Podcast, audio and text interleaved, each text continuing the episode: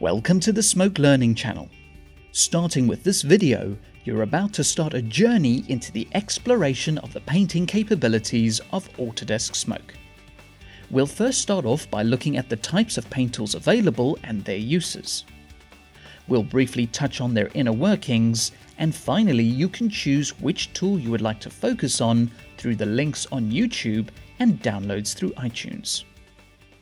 Smoke provides you with two types of painting tools in two different locations within the application.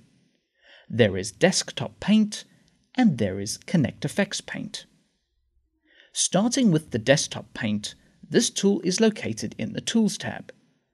This paint tool allows you to work on individual sources independent of a timeline or sequence.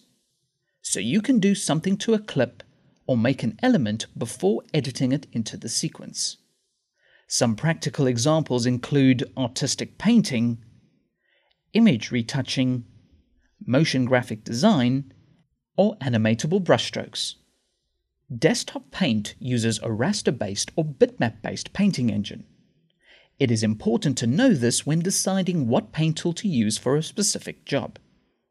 In the case of Desktop Paint, when you paint a stroke, it is already committed on the image and new media is produced instantly with no rendering required. Other raster based painting tools such as Photoshop and Corel Paint function in a similar way. The other paint tool in Smoke is the ConnectFX Paint. This paint tool is already incorporated into the sequence using the ConnectFX node based environment. This allows Paint to have a live interaction with the sources going in and out of the node so you could tweak something before the ConnectFX Paint node and the results will ripple through the paint tools. Some examples include artistic painting, retouching images, retouching mattes and alphas, and creating elements for motion graphic design. ConnectFX Paint uses a vector-based painting engine. Similar to Desktop Paint, knowing what the paint tool is doing helps when deciding what paint tool to use for a specific job. In the case of ConnectFX Paint, the strokes are always redrawing themselves every frame. The strokes are live and non-destructive, making it very useful within this flexible environment. This will become very clear as you go through the various videos.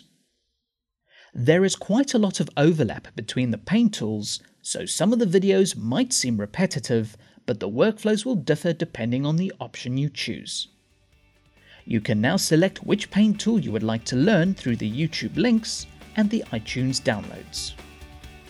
More videos will be added to the playlist as they become available.